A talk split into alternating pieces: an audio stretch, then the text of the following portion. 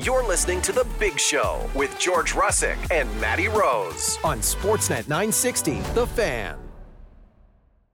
Hour three, Big Show, Russick and Rose, Sportsnet 960, The Fan, live from Doug Lacey's Basement Systems downtown studio at the bottom of the hour. Joel Otto and Marty Gelinas. They'll be here to talk about the Flames alumni toy drive, which is always a great cause. Uh, we'll ask them too. What's with the slow starts of the Calgary Flames? Why? Why? Why? Why? From two former players. We'll talk to them at the bottom of the hour. But right now, uh, Canada has its uh, invitees for the World Junior Championship camp, which is always exciting. Uh, but also wanted to ask our next guest the return for one Nikita Zadorov. Jason Bukala, Sportsnet draft analyst, former director of scouting with the Florida Panthers, the pro hockey group on the Atlas Pizza and Sports Bar guest hotline. Books, good morning. How are you? Good morning, fellas. How's it going today? It's good. I wanted to get your uh, your take, your your first blush when you heard about the Nikita Zadorov deal and the return. Well, first blush, uh, I think I was like a lot of people. I felt like the uh, the return was uh, kind of pedestrian in the big picture. I was hoping for more. I'm not going to lie, um, but at the same token, you know, this is an example of a player who's pending UFA and has gone public with a request to be moved out of town sooner than later. It really puts a lot of pressure on the general manager and the organization as a whole because outside entities recognize the fact that it's a more urgent scenario than than most, I guess you would say, and um, you know that that that affects the returns. So we all know that uh, the Flames tried to do as uh, as best as they could given their their situation there. Um, but one thing I will say is that Craig Conroy took control of the situation um, outside of the return itself. Uh, you know, this is his team. This is our group, and you know we're not going to uh, delay. Even even when we're on kind of getting back into the race, playing better hockey, we're not going to stand by and allow the inmates to run the asylum per se, and hmm. uh, I think they did what they could. Uh, Jason, wanted to ask you too. Um, we look at a guy like Noah Hanifin. He's played a ton of games in the NHL. He's 26.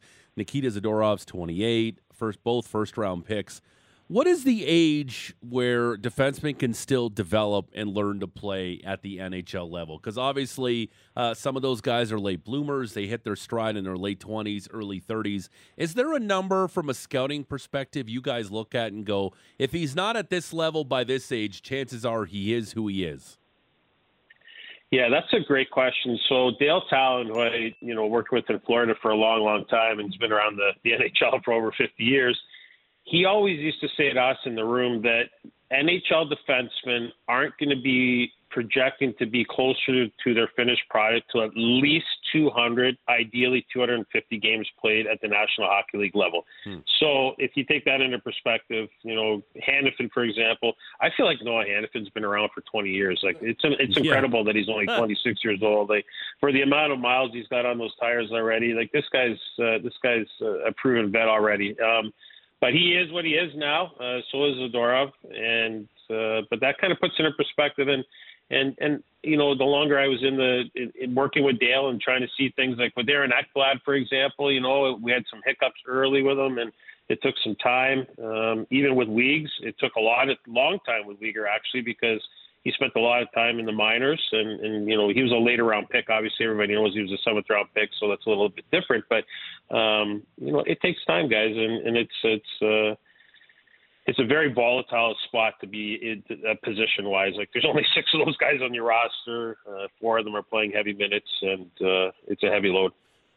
I'm interested in the trade request part of this too because that felt like that really accelerated the whole process. Um, when you were with the Predators or when you were with the Panthers, can you recall trade requests that went public or didn't go public? Like, is there a stark difference between how many are actually made and how many fans maybe hear about? We never, uh, that I can recall, we never had anything leak out uh, the way that the, Zadorov situation uh, leaked out. And Um, actually, I worked. I heard you talking about Marty. Marty's coming on, Jill, and uh, him and I worked together in Nashville. Say hi to him for me, by the way, when uh, when you get him on.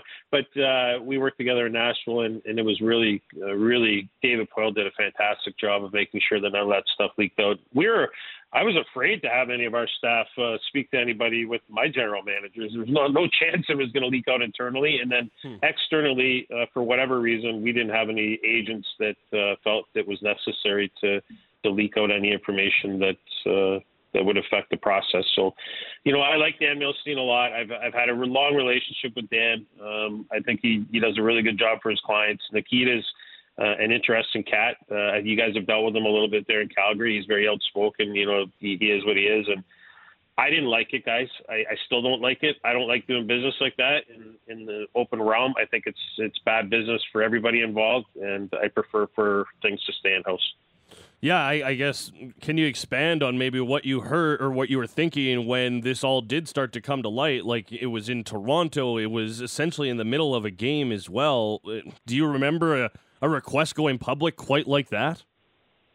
No, and and that's what I mean. Like when when when you when you when you throw something like that out into the universe, especially when a team's in Toronto, uh, that's a pretty calculated decision in my estimation. I mean, anytime that you know, when teams are in Toronto or anything's going on in Toronto, it's in any Canadian market, especially. Like, let's just say any Canadian market. I mean, if, if you do the same thing and you're on the road and you're playing in uh, Arizona, like, it's not going to catch as many. It's mm. going to catch some eyes, but it's not going to have an immediate uh, rise, if you will. And um, I don't know. I just, it was calculated. I've seen a lot of people come through Toronto, uh, not just players, uh, you know, in this type of scenario where where things have hit the media for requests, but even you know management type people who have been holding court looking for other opportunities, and you know, people people pick on Toronto uh, or pick their opportunities in Toronto to kind of showcase uh, whatever's on their mind, and, and that's unfortunate in my estimation.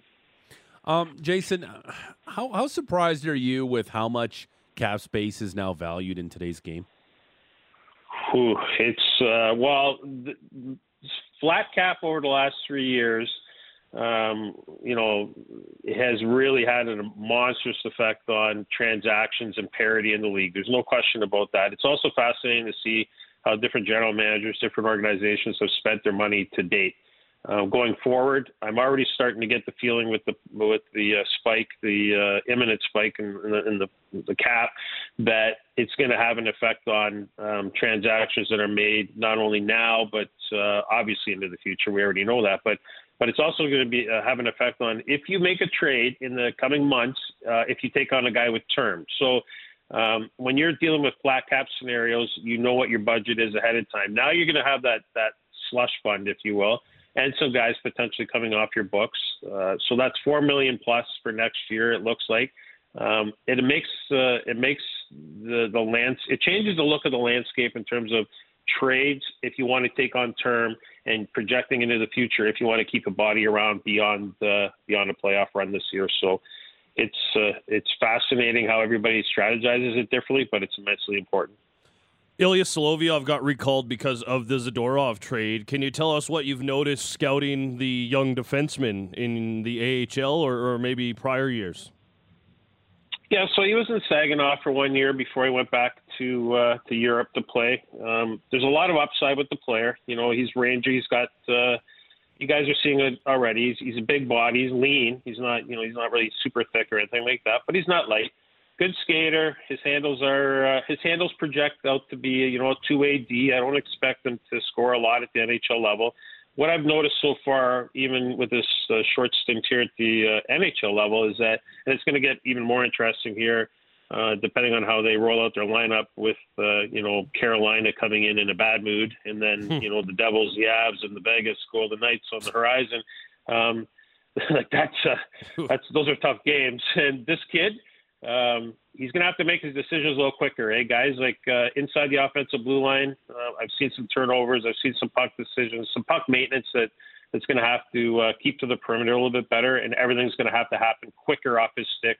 And then, of course, uh, defending between the dots in, in, in your defensive zone at the NHL level is immensely important.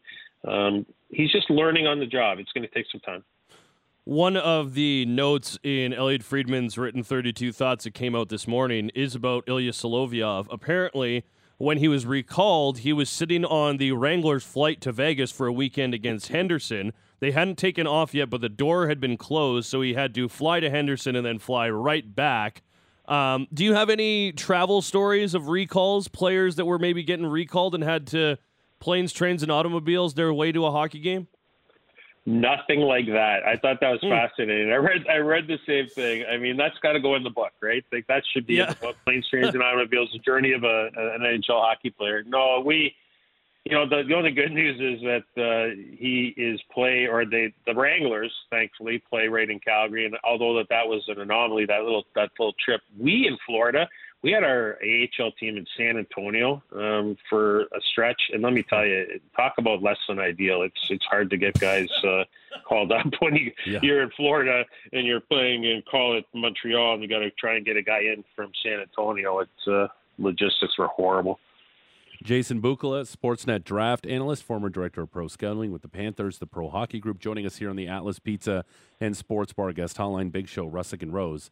960 the fan. Uh, Books, the uh, the Oilers have figured things out lately, uh, but is this just a case that it just continues to show that Connor McDavid is the ultimate deodorant and he just covers up a lot of the stink of the Edmonton Oilers? Wow, that was an awesome segue. I could yeah. have to thank that one. That's that was great. One. um, you know what? It's it, kind of yes. I, you know, I, I don't know how else to. Uh, yeah. I, I, I, I kind of have to, to to agree with you. I mean, I did a story on the Oilers. I'm trying to, you know, are they for real? Are they back? And I broke them down. You know, there's a lot of warts on the underbelly. Like they're they're bottom six guys. I off the top of my head here, I think they have less than 30 points combined. They're bottom six forwards. Um, obviously, not a recipe for success.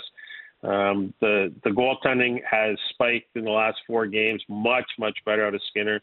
But the guys at the top, specifically McDavid, are outscoring their mistakes, and that is the mo of the Edmonton Oilers. Um, make no mistake, um, you know they can outscore their mistakes, and if they get good enough, just average goaltending, and if they're average on the defensive side, then they're going to be really hard to beat on any given night because their element, um, obviously, is offense. So.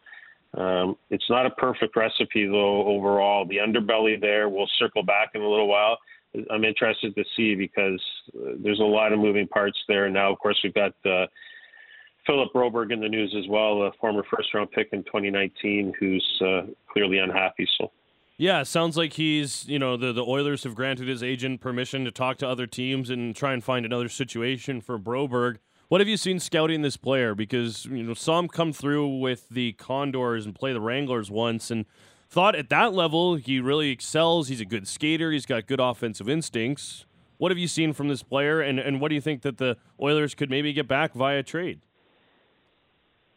So it's going to be fascinating what they get back. Uh, traditionally, teams, even when you don't uh, develop your first round pick to the maximum ability in your organization, still traditionally uh, teams overvalue their own players, their own prospects, if you will. And um, from the outside looking in, Broberg, big body, skates very well, can transport the puck with his legs, move it, join as an extra layer if required, but overall lacks any type of confidence and doesn't identify right now as uh, he doesn't fit in a certain category at the NHL level with the Edmonton Oilers. He looks like he's lost the translation. If you look at his minutes that he does play, you know, some nights they roll him out on the second power play unit when he does dress, and he hasn't dressed forever. But when they do, they roll him out that way. But he doesn't look confident getting pucks to the net. He's a distributor at best. Defensively, I think he's been average plus. I, I don't think he's been horrible. Um, in a roundabout way, what I'm looking at right now is a big body who can skate. I'm calling him a two-way D. I think he's still got a lot of upside. He needs a reset. I think the return will be dependent upon it's obviously dependent upon who's buying the stock but i think you're looking at a team like a, a san jose sharks type team that's in rebuild where they can roll them out and play them 18 to 20 minutes a night and let them settle into a role uh, over a team that's retooling or a contending team that will pick up the stock. Uh, I think it's a it's a rebuilding franchise that'll go after them. What have you made of the Sharks' turnaround here lately? It doesn't look like they're going to be hands and feet the the worst team in the league this year. it's it's incredible. Like, I mean, I was uh, I think we might have even been talking about it, or, or certainly we were thinking about it. I was thinking like Washington Capitals, circa early 1970s, yeah. when I saw the San Jose Sharks at the beginning, and and uh, you know what? Good on them. They look like they're uh, they're they're pulling their rope in the same direction. They look like they're more enthusiastic about playing hard uh, for each other. Um, at the beginning of the year, they just looked like completely lost. They look like an East Coast League team playing in the NHL, but uh, everything about their energy is better. Wins will do that. You know, they got the monkey off their back on the road, and um, the coach also. Well, you know, the GM went in and, and kind of uh, laid down the uh, laid down the law a little bit too, right? So it's um, it's interesting. They're not a great team. Like let's not let's not get all caught up in it. Obviously, they're going to challenge Chicago for you know first overall type thing. But uh, well, Columbus is not very good either. Um, that's a story for another day. But San Jose is what they are, and they're going to move parts out. Uh, uh, you know, Ferraro's in the news, and that's going to be a nice add if somebody can add that uh, that player on the back end. Uh, Jason, uh, people surprised in Pittsburgh that pairing Karlsson and Letang isn't really working. Why would they be surprised when it didn't work when they paired him with Brent Burns in San Jose? Well, great question. So, Karlsson for me, you know, even when he's winning Norris trophies, guys, um, he's a dash player. He's not reliable. Um, like when you partner with Erik Karlsson, um, you have to be, uh, you have to understand that your responsibility goes up another 25% off the puck and spatially all over the ice. That's just the way it is. And um, I don't know why they they they would pair that together and think that it would work. Um, uh, I don't, I don't, like, I almost feel bad for Chris Letang that way, and to a degree, I guess Karlsson too, because you're not, you're not putting him together with guys that, like Karlsson needs to play with a guy like Ryan Graves. You, you get my drift? Like he needs to play with somebody right. like that who's just going to keep the play in front of him and let him be the whirling dervish that he is. Um, so it's that, that that's another interesting view, right? Like if you're pro scouting, you want to watch a game, you're looking at that, you're like, wow, that's interesting. Uh, this probably isn't wise, and in my estimation, it's not. Yeah, it's it's been wild to kind of look around the league and see all of these teams that are up and down. It's that time of year, Jason, when everything gets all mysterious. What do you think um, we're going to see before the holiday freeze here? Do you think we're going to start seeing any more de- deals, or after that things start to heat up and, and teams start to get ready for the stretch run there? I think there's too much parity right now. Mm. I think that the runway is still um, in front of some teams. You know, right there in Calgary. You know, like again, as we've talked about before, you know, my approach is doing things in segments. And, um, you know, the other night they weren't very good, guys. They were, well, they weren't even, they were worse than not very good. You know, the, the, the puck in the first period seemed like a tennis ball to the Calgary Flames the other night. Like it was horrible. And now, now they're running into a, a another four game segment here. Like I said, Hurricanes, Devils, Avs, Vegas. And a lot of teams are doing the same sort of thing. So that takes you almost right up to the Christmas break. Um, so I don't anticipate anything till after Christmas. But for example, if Calgary, if things go sideways in the next four games, and all of a sudden you're five games under, and you're getting into January, uh, big decisions are going to have to be made.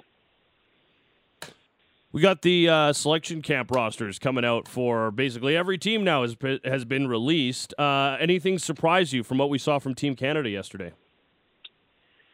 Yeah, two omissions from the Western Hockey League really surprised me. At least to get an invite to train or to the camp, you know, um, like leaving Andrew Cristall and, and, and Riley Heidt off the roster. Um, you know, Cristall's got like he's like a two point a game guy, 42 points in 21 games, I think, and Heidt's like uh, even more. Well, he's about 53 points, I think, in 26 games. You know, PG's in first place, like, and he's he's got you know your leading scorer and they're plus players. Like Cristall's uh, like a plus six, and Heidt's like a plus 10, and one's a first place team, one's a middle of the the. So from a scout's perspective uh, from the outside looking in, those were two omissions that I thought were pretty glaring for me. Uh, but uh, looking at the entirety of the Team Canada roster, for example, I see, in my estimation, that they are going to be um, leaning energy, uh, in your face um, type of group that you can see how they're trying to, to, to shape their team. Like it's not just going to be all about skill. So they obviously have a plan in place. Um, it's an exciting time of the year. I don't want to discount anybody that's at that camp um, because I'm, I'm, pulling for them, obviously, like we all are. But uh, those two names certainly were uh, for big omissions. And there's another one. I'll throw it in there. Hunter Brzustewicz. This is an example of uh, so he's he's been a juggernaut in the Ontario League, the defenseman, the uh, Vancouver Canucks draft pick. He didn't even get invited to Team USA's camp. He's like third or fourth in Ontario Hockey League scoring overall, uh, leading the, the league in defensive scoring. And that's an example of an American player that, that didn't go through the U.S. national team program or college hockey. And uh, in my view, they they get blackballed a little bit. He didn't even get an invite to Team USA's camp, and, and he deserved it. Uh, Jason, is the ultimate internal struggle not to overrate and get too excited what you see through a two week tournament? Oh yeah, oh yeah, for sure. That's it's it's similar at uh, at the end of the year too, guys. Like uh, for the men's worlds, um, it's interesting, isn't it? How teams overhype um, either their prospects or you're going to see a kid that hasn't been drafted yet, and there's going to be a ton of hype around him. Mostly Slavkovsky. Sorry, sorry, Slavkovsky. oh, uh, he's going to be all right. Let's all right. let's take a log off the fire there. Give that one a little bit of time, but it's okay. a good example. I mean, those those those small those small windows, those tournaments, like Slavkovsky, you know, Olympic Games, World Championships, stuff like that. Um, yeah, you you can situational success can be misleading one way or the or or or the other way around too. You might be put in a position you're a centerman full time, you're asked to play the wing, or you're a left left shot D who's asked to play the right side, and you know you're exposed, and now somebody's going to hold you accountable. So perspective is everything. You gotta you gotta keep it in perspective. What do you think Samuel Honzek's role is going to be for uh, Team Slovakia? Uh, leadership group for sure. Um, I would imagine that they're going to hopefully that hope that he uh, contributes offensively. So the Slovaks are going to have a hard time scoring goals. Uh, mm-hmm. So I think that the good thing you get out of uh, Samuel is his size, his length, uh, the fact that he can uh, be slotted into a variety of roles. He'll be able to extend plays, as we all know, in the hard areas with that length. Um, but I think they're going to be really looking at him, uh, win key faceoffs, match up against top six opponents, hopefully pitching uh, more than anybody else offensively. But uh, perhaps more importantly, just uh, keep uh, high end opponents off the score sheet when he's on the ice. Just want to go back to Canada for a second. Um, do you think any of the Western leaguers are going to get cut? I looked at the group of nine, I believe, that are that got selected to the camp, and I, I kind of have a hard time seeing any of them not making the team. Yeah, that's that's a good one. Like I think Ratzlaff should uh, should make the team in net. Yeah. Um, you know, Mateychuk could be the captain of the team. I like him as a leader. Uh, Molendyk adds a lot on the back end. I don't really see like uh, the Firkus Circus out of Moose Jaw is uh, is a fun thing to watch. Um, I don't. Uh, you know, Fraser Minton, Jagger. I guess I guess maybe Jagger might, if I had to, he might be the one that has to define himself the most out of all those guys. Um, but I don't see a red flag out of anybody in the Western League. I, I see most of those guys on the team. How about the highlight reel from Conor Geekie earlier in the week?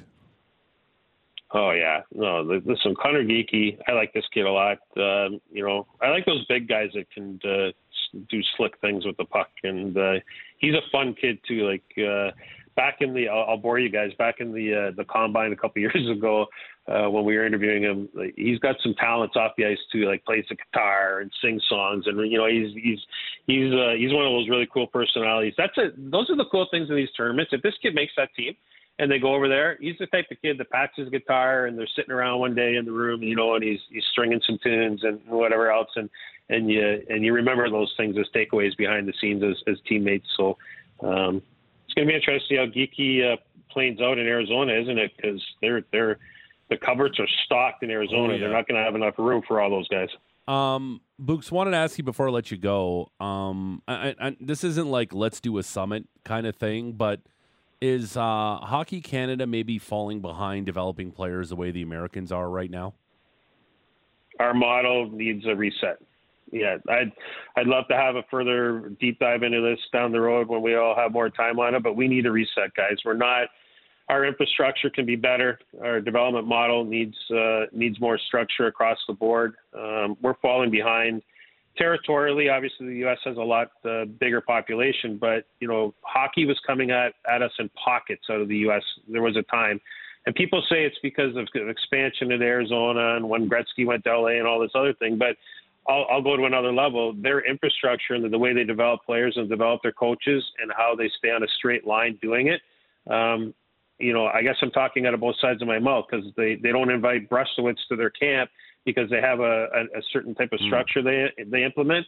But at the same time, um, I see why they do it because they do have that structure and they, they reward those who who play within it. Um, we're, we, we we could seriously use a reset. Um, we're not the juggernaut that we used to be, and uh, winning now and again gives us that really. We take pause, like when we have a really good event, like in Halifax last year. It's great for the country. It's great for everybody. I get it, but uh, the, the the entirety can be a lot better. Jason Bukala, Sportsnet draft analyst, former director of pro scouting with the Panthers, the pro hockey group. Uh, always a pleasure, Books. Thanks for this. Hey, great to talk to you guys. Have a great day, and uh, look forward to the World Juniors, fellas. Uh, talking to you from Gothenburg, Sweden. Uh, for sure. We'll When- catch up for you. When do you leave? I leave on the 27th, so I'm there from the 28th all the way to the end. And, Okay. Uh, can't wait. We'll Can't definitely wait. catch up with you in Gothenburg, Sweden. Thanks for this, pal. All right, boys. Have a good day. Always the best. So smart. Knows his stuff. I've been meaning to ask him about Carter Yakemchuk for like three interviews, and I keep forgetting. I Oh. just run out of time because there's so much good stuff to get to. Okay, well, we'll have him on during the juniors. I think Yakemchuk will be there next year for the juniors for Team Okay. Canada. That's my take today. Okay. That's what I'm going with. I've gone from he's going to be a first round pick for sure to yeah, I think he's going to be on Team Canada next year. All right.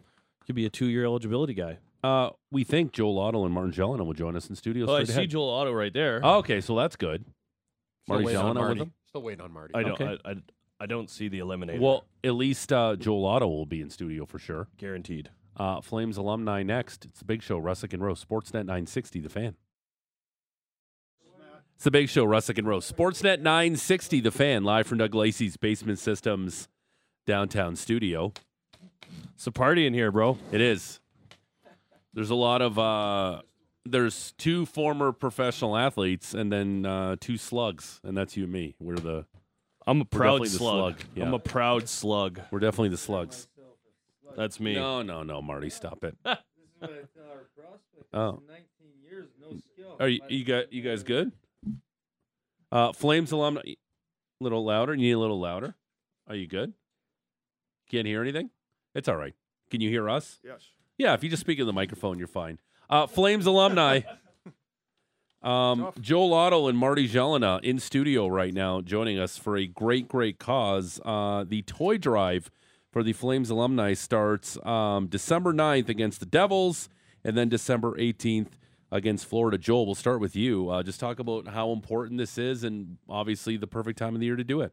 Well, thanks for having us uh, this morning, guys. Um, yeah, this is our fifth annual um, brainchild of Rhett Warrener uh, Hmm. a number of years ago, and uh, uh, it's been doing going great. Uh, we just you know want to be a organization that tries to help in the community. We know how charitable Calgarians are. There's a lot of toy drives throughout the city. We're not trying to take anything away from them. We just want to help some families, and uh, uh, it's been a good thing. Uh, we got a great alumni and very supportive of, uh, of this event. So Uh, that, that's one thing I've definitely noticed being new to the city is that uh, everyone speaks so highly of the Flames alumni. You guys, especially you, Marty, you've played in a lot of other cities, a lot of different markets. What separates the Calgary alumni from other cities? You know what? I, th- I think the player. There's a lot. fir- First of all, there's a lot of players that that uh, live in in Calgary because they do appreciate uh, the quality of life that you're going to get after hockey. So there's a lot of uh, players that want to end up living there. But uh, what makes it special, I think, is is the people here. Uh, people are are giving and they're they they want to help out and and uh, I think the players want to be part of that. So so it's kind of it's a good partnership between the Mhm. players and, and the community. Community is awesome uh, when you think about uh, how much they give and and uh, we're we're lucky to be part of it. I got to ask you about the alumni skates too, because uh, Uh-huh. Brent Krahn texted me and said uh, Yeah. he was playing pretty well yesterday, and I, I need conf- confirmation. Yeah. If anything, uh, you know what? He is really good because he, he he does take a lot of room in the net. Uh, and uh, if there's any pucks that is low, yesterday he was not. He, it was tough for him to get down on the ice, but when he did, he was really good. Uh, the text is Ask Gelinas how many goals he got on me at the alumni skate I got, yesterday. I got one. Okay. All right. Bar down? Whoa, what are we talking about here? No, there's nothing bar down anymore. uh, were you aware that his nickname was the Cobra? no, I didn't know that. Yeah, when he played in the American Hockey League, they some some fan made him a sign. He was like, because his glove is so fast, like that a sounds cobra. like one of his own that he's yeah, named no, himself. no, He, he actually told us the story. Lou Gazdick uh, was the one who uh, told us the story, and uh, he was nicknamed the Cobra. Uh, which is incredible. Just wanted to ask you guys um, the Flames have had some issues starting games lately. You guys played both a ton of games in this league. It, it's easy for us to say, you know, they got to start on time, got to get things going.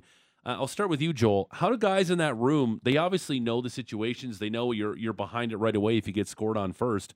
How do you change that mentality heading into a game?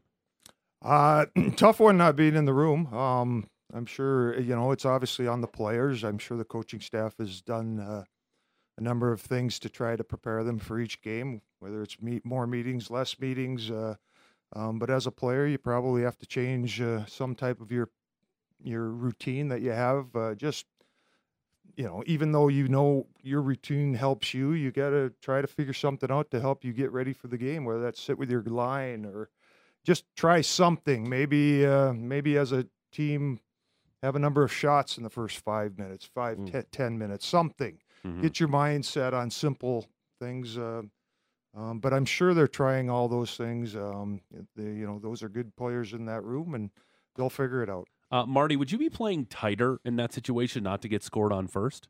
Uh, you know what? It's it's always on your, in the back of your mind, but uh, I, I think Ryan Huska is probably talking to his leadership group and say, "Listen, uh, this is something that we need to address," and and they'll probably talk. And that leadership group, the captain, the assistant captain, whoever's in that group, will go and make sure that everybody's on page. But Joel is right on. Uh, you know what? You want to have success early. You got to make sure, as an individual, you're ready to go, ready to rock when the, the, the puck drops. So so whatever you got to do, uh, if it worked or didn't work, if it worked, you keep going. If it didn't work, you might want to change a few things. But it's a mindset. Are you uh, more meeting or a less meeting type of guy, Joel? If things aren't going well, less meetings or more meetings? That was a long time ago. I, um, the meetings were different. now. Um, it's all different. Um, I'm sure the the coaching staff has tried a number of things. You know, they know what they're doing in there. Um, sometimes as a player, it's just about going out and performing, and less meetings for sure. Other times, if you're not addressing what you're supposed to do, you have to be told, and it is what it is. So. Six game homestand around the holidays. Am I reading into that being maybe a bit of a distraction? Am I reading into that a little bit too much, boys? You know what? It, it's always you know when you go on the road during the Christmas break, is there's so much going on. To be Yeah. honest with you, I I got to be honest with you, like Christmas parties or, or friends having get together and and the, the players that have kids. I mean, there's lots going on. Is there a distraction? As you get older, if you're Mikael Backlund, uh, you should put that aside. You know what I mean? If you're Mhm. younger, maybe it's a distraction. But as you get older, uh, you're more mature. You know how to prepare. You know how to get ready. Uh, you should put that all of that aside. Is that something we forget about as fans and media, Joel? That ultimately you guys are human beings and not just commodities on the ice. Like you have, you know, issues and problems and things Mhm. to worry about, like everyone else. Well, sure. But you also have this incredible, you know, top of one percent on the planet job for that, sure. uh, and and, and it's Extremely about performance, and it's extremely public, and it's all about performance. Do we forget the human aspect of all of this? Uh, you couldn't have said it any better. Um, absolutely, we're we're we're all humans. We do have families. We do have lives. Um, but it is our job, and uh, it's an enjoyable job. Um, uh, and it and you have to take it personally that uh, this is what you do, and you prepare yourself for that. Um, my wife, I know, I'm sure Marty's wife Jane, made a lot of sacrifices when we played, um, helping us to be uh, the best hockey players we could be, and it is what it is. Yeah, that's kind of the way it goes. Uh, I did want to ask you about some of the players here. We got the uh, announcement earlier the week that MacKenzie Weegar's got a new kind of organization, a, a new initiative going. Uh, Wag, uh, Weeks for Wags, I believe, is the name, where he's doing some stuff with pets. Do you like seeing the new players in here and how they're giving back to the community as much as they do? You mentioned Mikael Backlund already, Marty, who kind of the poster child for it. No, hundred percent, and I think it's so important. And and uh, it was interesting. We had our Christmas party. We were uh, the ownership was there. They invited some alumni because uh, the ownership and the, and the Calgary Flame realized how important the alumni is. Mm-hmm. And then by having alumni around uh, uh, uh, players that are playing right now, I think they're the, the, the new players are realizing, okay, I got to give back. You know, if if if if you got a guy like Lanny McDonald, who who's at every event and and is is got a great personality, he's willing to give back.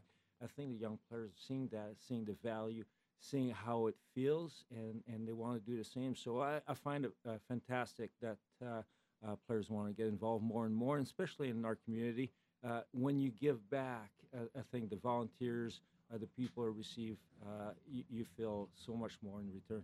I would add just the family atmosphere. You Sure. know, we had ownership back in the day, and it, as the ownership is now, uh, um, it was a family. Um, we uh, we all wanted to be here. Um, um, it's the same with Marty's uh, what Marty's talking about with the new guys. Um, us being there, uh, understanding that we're all part of the, the organization, and um, it's uh, it's We're, we're a family. When you Exactly. Think about it, I go back to the days where Harley Hotchkiss had his uh, his uh, Mhm. family uh, gathering in the backyard and so on. And uh, and I think I'm sure this is what Craig Conroy was trying to accomplish here is is becoming a family and feeling like you're part of something special. And you see the kind of different generations, obviously, right? And and there's new players constantly coming in. Uh, I asked Candace Gowdy earlier when we were at the golf tournament, who is a player that she is, and I'm not trying to push anyone in retirement, but a current player that she's excited to see join the alumni. Is there anyone that comes to mind as far as a flame right now that you're excited to kind of see what he can do as far as giving back to the community when he doesn't have to play all the time? Is he done or is he still playing? yeah. Uh, right, he he's playing right now, but he will be done eventually. well, that's well, we're all gonna be done. Yeah, Yeah, right. exactly. uh, you know what? That's a good. que- I mean, you, I mean, it's, it would be easy to say Michael Yeah, Beckham, but where, absolutely. where is he gonna end up after it's all said and done? That's a good point. Yeah, is he- I, I think there's a number of Flames players playing now, obviously, that are giving back in the community. I see them out Mhm. quite a bit now. Uh, they were all at the hospital um, uh, the other day, the Children's Hospital doing the carnival event, and yes. I, I think they're out in the public, and I think that's a wonderful thing. Like like Dubé is is Yeah. from here, right? Like he you could do a little bit more there for sure. Uh, that is the uh, voice of Martin Gelinas and Joel Otto, Calgary Flames legends, joining us here in studio. Uh, it's the big show, Russick and Rose, Sportsnet 960, The Fan. Uh, what I want to ask you, Marty, um, how many times people bring up uh, the goal that was in that wasn't in Uh, in 04? Like, Hoffman- how often do you hear that in a week? uh, not probably. I mean, uh, maybe uh, two three times in a week. It depends. But that's still a lot. It's Uh, still almost 20 know. years ago. You know, isn't that crazy? You know Yeah. what? It's it's it's wonderful. This is why I, I It was love- in though, right? I love Calgary. You know what? From my standpoint, actually, I, I did an interview the other day, and we were right, we were right beside the net, and he said, "Did it go in?" I said, "You know what? I drove the net." And it's not like I, I scored my stick. I hit my my uh, hockey uh, skate and then cross, and then from where I was standing, it was in. But you know, and, and, and I'll, always say that I wish my personality is always kind of quiet and and uh, you know, like they'll phone back and so on. I wish I would have done something different. Uh, I would start celebrating, put my arms up, Right. and then and then because the puck went the other way, and then start tracking back after. So yeah, Uh, you're you're both Stanley Cup champions, and uh, we had uh, Colin Patterson in studio, and I want to ask you guys the same question. The night before you won the cup, how was your sleep? How did you sleep Oh, the night before, Joel? Let's start with you. Um, good question. I probably was restless. Um, I think the excitement, uh, a little bit of knowing you were on the brink. We were up three games to two. Um, uh, being away from home, you're in another environment, uh, in a hotel room. Um, probably the nap the next day that you usually have was not there, if I recall right. Um, you just wanted to get the game going, and uh, uh, we had a good team. We're we were you know focused and prepared, and um, you know we it was fun. Uh, as far as sleep, I doubt I got a lot, but I probably don't remember as much as I. And do you remember the night Yeah, before? You know what? I, I, uh, what if you got to remember when I won the cup at, uh, with the Oilers? Yep. I was 19. So at 19, uh, you don't overthink. You must be like, it's easy. This is easy, you- right? Yeah, you, you know, you don't overthink it. So I think that afternoon, like the, the day before, yeah, you're nervous and you're excited and and and you see, oh my God, that could happen tomorrow. Right. Uh, For sure, the next day that uh, pregame nap is uh, it was nothing there. Uh, but I remember as I got older in, in 1994 with the Canucks, when when Game Mm. Seven against uh, the Rangers, I didn't sleep. I was older. you realize, okay, you know what? We got a chance here, but that might never happen again. 2004, not asleep, just because now you're you're you're seeing when you're 19 years old, you sleep like a baby. You- Right. You, you, you think it's gonna happen all the time, but but when, as you get older and you know this is so hard, and it Yeah. gets it's even harder now. Um, that uh, yeah, yeah, there's a little more pressure, a little more, uh, yeah, a little less sleep. I, I- I've had this discussion uh, with friends of mine. I want to get your opinion from a guy you played with. It. What would Pavel Bure, Bure score in today's game? With how it's open and you can't clutch and grab, and it's geared towards offensive players and the power play. What would Pavel Bure score in today's game? He was the fastest player back then. Uh, obviously, McDavid now. McDavid is different style. When you think about Pavel Bure, he was like a, he was like a, a truck, but a truck that could go from point A to point B in, Yeah. in no time. Where McDavid is a little more fluid on the ice and so Yeah. on. So two different style. But Pavel was so so fast. So how would he be? Uh, he would he would be good, but the defensemen are also better. so you know what I Right. mean? It's a kind of it's a little bit of a combo. Um, I wanted to ask you. Uh, you both don't have your rings on. Uh, I asked Joel the question before he jumped in, Marty. Um, where do you keep the ring? How often do you wear it? If you're having a bit of a bad day, do you just throw it on and just recollect? Like, where where do you keep the ring? How often do you wear it? Uh, well, first of all, I, I know before we were able to win, you would say to yourself, "Gosh, if we ever win, I'd wear it every day." Yeah, I'll never take it never off. taken it Yeah. off. Um, I wear it. Uh, I know Calgarians like to see it. I'll, Sure. uh, I'll I'll wear it at events that we do in town. I'll wear it to the Saddledome if we're going upstairs to the Platinum Club to watch a hockey game because I know people like to see it. Um, you know, we're very. I'm very proud of being able to Sure. have won it. Um, um, but I don't wear it. I'd keep it at home, obviously. Um, but I don't wear it every day. What about you, Marty? When do you wear You it? know what? The last time I probably wore my ring was probably five years ago. Really? Yeah, I, I, Where is it right now? Like my wife's got it Yeah. put away somewhere. I don't even know where it's. But if I need it, I'll ask her. Uh, and and to be honest with you, it's just I I find it big. And then, but, Right. but if there's an event here, it's different for me than Joel because for me, I come here with my ring. It's a Oilers ring, not Right. A, not a Calgary Flames ring. So Right. It's a little bit different there. Uh, gentlemen, you are here for the toy drive. We have four stops coming up on the schedule, if I'm not mistaken, uh, or four dates I'm going to go with. Uh, this weekend, December 9th, against the Devils, toy drive. December 18th, Panthers come to town, toy drive. Yep. And then on the 10th, you guys have a couple of places you're going to be at. On the 17th, three locations you're going to be at. Can you tell us a little bit about the toy drive and kind of where you're going to be at and when people need to be on the lookout? Uh, yeah, uh, you bang on. We are starting to collect this weekend. We are going to be at Toys R Us at two locations uh, this Sunday, um, down in Legacy and at Cross Iron Mills. Um, uh, we're in Sunridge this weekend. Yeah. oh, Yeah, Marty's yeah. in Sunridge. I'm Yeah, sorry. yeah, Cross Iron Mills will be uh, the following weekend. Uh, the following Sunday will be at South Calgary, Brentwood, and then Cross Iron Mills. But we are we are taking uh, any toy, unwrapped toys. Um, you know, we're partnered with the Police Youth Foundation Mhm. to uh, select families of need that uh, we go out and deliver on Christmas Eve, which has been a wonderful thing for us and them. Uh, and surprise, not surprisingly, uh, the need for food, um, you know, grocery items and and gift cards are uh, greatly appreciated, and cash if you're not able to bring a, a toy to any of these drop-off places. But uh, um, we're excited. We got some alumni coming out this weekend uh, Mhm. at both events, so uh, please come by, drop uh, drop something off. Would be appreciative, but uh, come over and say hi. The website is calgaryflamesalumni.com. It's a great website. The toy drive has its own page. It has a ton of information here for everybody who's looking for it. Um, have any favorite toys from your past? Do you have any Christmas toys that you can recall that kind of maybe set you on the trajectory to falling in love with the game of hockey? You know what? It's, it's a good question. You know the the, the old table hockey. Uh, that was my Oh, yeah, little bubble hockey. Not Oh, wait. the bubble. It was no bubble. Oh no, back it's table. Yeah. It was Which team are you, Marty? Uh, Leafs or Habs? I Which one? I was Habs. Okay, Yeah. you're a French guy. I get it. I get it. I get it. Lafleur was my uh, go-to guy when I was a kid. You know what? You're asking about uh, your favorite toy. Mm-hmm. This is what Carrie and my wife are putting together for those 25 families that we're going to go to. Is uh, something that that will make their Christmas special. So Sure. uh, it could be hot chocolate. It could be wh- whatever that is. They're going to put something very very special for those kids. And that's what it's all about. Is is for for them to kind of remember and make it uh, pretty neat. Uh, Joel, your favorite toy? Come on, we Oh, geez. now. I I grew up in the States. Uh, hockey was big, um, for sure, and that was the hockey season.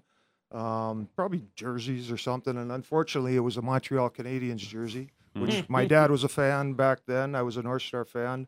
Um, Oh, I, really? am not a Hmm. Habs fan anymore, un- unfortunately, but Right. uh, or fortunately. Uh, but uh, yes, uh, anything. My I had three younger brothers, so anything that we could go out and uh, play with was Yeah, was I, uh, ideal. I told this to Rick Nattress. I grew up a Habs fan, so Yeah. uh, thanks for making me cry as a child. Yeah, oh, God. well, As Rick Nattress I'm said, not a Habs fan anymore. uh, no. Rick Nattress told me it was my pleasure, bud. That's perfect. Uh, That's make me cry. perfect. Um, where are you guys going to be at the Dome? So uh, when people are coming to the Dome against uh, the Devils and against the Panthers, where in the Dome are you guys going to be situated when people are going to the game? I'm pretty sure we're uh, right in the doors as you come in from Awesome. the uh, main doors, which is oh, cripe. It's uh, I come in one door nowadays, but Yeah. Uh, uh, I wish Tanya was here to help us out with that. Uh, but we we will be very visible coming into the Cool. dome. Uh, we will have a this weekend is uh, Saturday's afternoon game, so we're going to be set up outside to begin with. So if you would rather just drop it off there instead of drop, bringing it inside, we will be there uh, to collect as well. Also, and I think we'll be uh, uh, for period number uh, one and two will be section 225, I believe. 'Kay. But that'll be on the website. Uh, but, but for a lot of people, the you know the, it'll be last minute. They didn't have a chance to go get a toy. Uh, we'll have a QR code there, so they could donate there. And, Nice. and then and then what we'll do is is we'll go and return is we get a lot of requests from uh, kids uh, and and their family, and this is what they're hoping to get, and Yeah. we'll match exactly what they want for Christmas. So. Uh, it's an absolutely uh, great cause, uh, gentlemen. Uh, it's been our pleasure. Thanks for jumping in today. Uh, Flames legends Joel Otto and Marty Gelinas. Uh, that's it for us. You're off tomorrow. I'm Uh, out of here, enjoy bro. your three-day I'm weekend. done. This Uh, is a nice way to cap my week. Happy Uh, days. uh, Yeah. Patrick, what do you got coming up on Mucho Big Show? Oh, we're gonna preview tonight's game with uh, GVP. Okay, awesome. There you go. Great stuff. All right, we'll talk to you tomorrow. Have a terrific day. Bye. Bye. Guys, Sit, thank you very sit. much. Thanks. Good dog.